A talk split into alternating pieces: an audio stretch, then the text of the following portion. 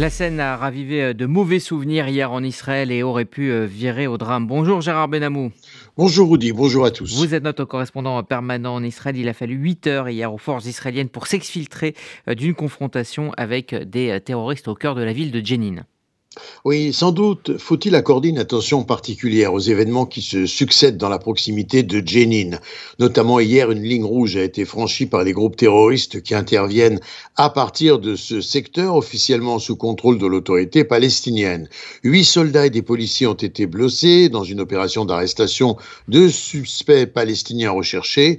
Une série de charges explosives programmées ont été activées au passage des véhicules blindés israéliens par les Palestiniens avec ce témoignage des soldats blessés. Nous avons essuyé des tirs nourris et des explosifs nous ont été lancés de plusieurs endroits. Toutefois, avec le reste des forces de Tzahal, eh bien, nous sommes parvenus à arrêter les personnes recherchées et à cibler un grand nombre de terroristes. Six Palestiniens ont été tués dans l'opération et de nombreux blessés toujours du côté euh, palestinien, un véhicule militaire israélien piégé par des charges explosives a dû se faire appuyer par un hélicoptère Apache pour pouvoir se dégager. Les affrontements ont duré 8 heures avant de pouvoir exfiltrer les soldats. Et les blessés israéliens sont faiblement ou moyennement atteints.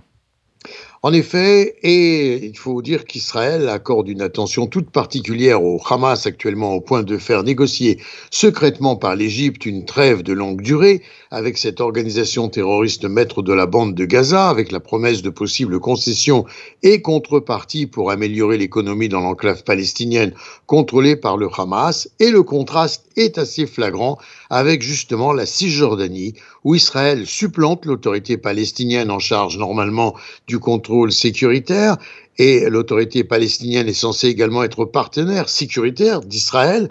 Toutefois, l'autorité palestinienne semble oubliée comme élément de dialogue politique par Israël. Et par contraste, eh bien, les jeunes palestiniens du secteur de Jenin veulent s'imposer comme une force de guerre qui compterait le moment voulu dans l'après-Abbas s'il devait s'ouvrir des négociations officielles entre Israéliens et Palestiniens dans le sillage d'une médiation chinoise, il faut bien le dire, de plus en plus évoquée par les leaders arabes et palestiniens certains espoirs apparaissent à la jeunesse palestinienne qui veut s'imposer comme combattante en réaction à une stagnation générale de la situation. C'est donc une confrontation avec Israël, certes, mais également une guerre de succession pour l'après-Abbas. En attendant, le député du Likoud, Danny Danon, membre de la commission des affaires étrangères et de la défense de la Knesset, a déclaré C'est le moment de donner le feu vert à Tzal pour nettoyer les nids terroristes de Jenin.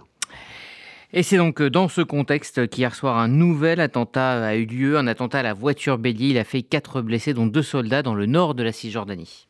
Les forces de Tsahal visées ont répondu par des tirs, aucun signe donc de retour au calme. La réaction de l'autorité palestinienne, elle, se durcit hein, dans les termes après donc ces opérations sécuritaires israéliennes hier.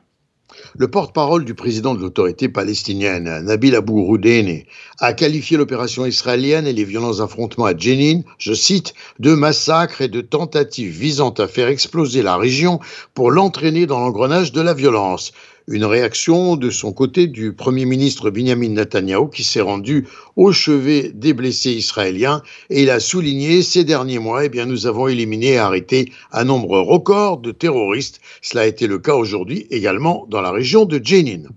Et donc la première dame d'Ukraine, Olena Zelenska, elle a débuté à Tel Aviv sa première visite officielle. Elle a été accueillie par euh, son homologue israélienne, Michal Herzog, l'épouse du président. Olena Zelenska va se rendre dans des hôpitaux et des centres de traumatologie avec une attention particulière sur les traitements post-traumatiques pour les enfants et les adolescents. Elle devrait rencontrer également des soldats ukrainiens en cours de traitement de réhabilitation en Israël. Et puis pour finir, euh, vous en êtes la parfaite euh, illustration. Tel Aviv élue la ville la plus heureuse au monde.